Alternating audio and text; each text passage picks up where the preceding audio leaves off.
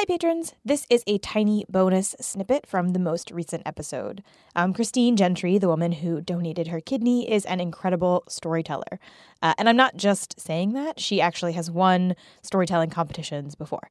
And she told so many great anecdotes about her kidney donation that I just didn't have time to include.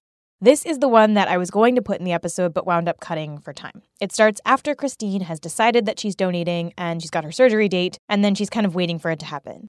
Um, if you haven't listened to the most recent episode yet, probably wait to listen to this. It probably won't make very much sense. But once you've listened to the episode, come back, listen to this little extra bonus snippet. Okay, let's go to it.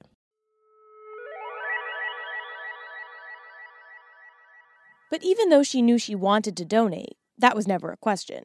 Christine still had anxiety about this major medical procedure she was about to go through. And it didn't help that she had decided to keep the fact that she was donating a kidney to herself. I had kept it a secret, basically. I mean, there was only a handful of people who knew because I had been so worried about being misunderstood, right? Either people thinking that I was weird or people thinking I had some kind of complex, like hero complex, or, um, you know, or self aggrandizing, like, look at me, I'm so amazing. I give kidneys to strangers, you know? As the surgery date approached, she was getting more and more nervous. I remember I, I started frantically cleaning my apartment because I needed something to distract me. And I found this bag of clothes that I had shoved in the closet, you know, years ago that needed to be tailored.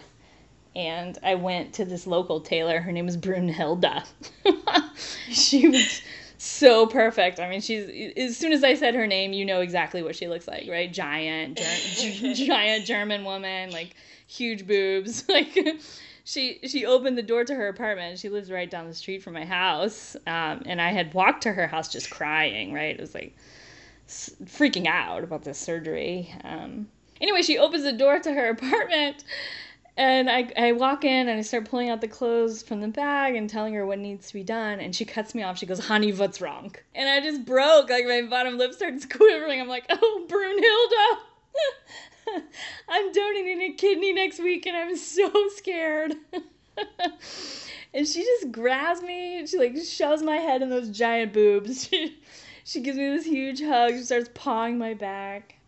She's like, Oh, honey, you are doing a wonderful thing. you must remember to be one with the pain. oh my god.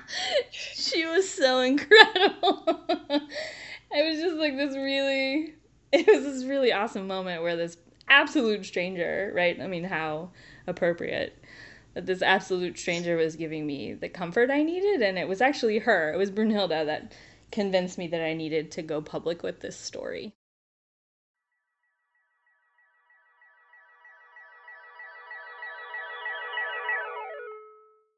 Okay, that's it. I just wanted to share this little extra bit because it brought me joy, um, and I figured I'd share it with you all. I hope you enjoyed it.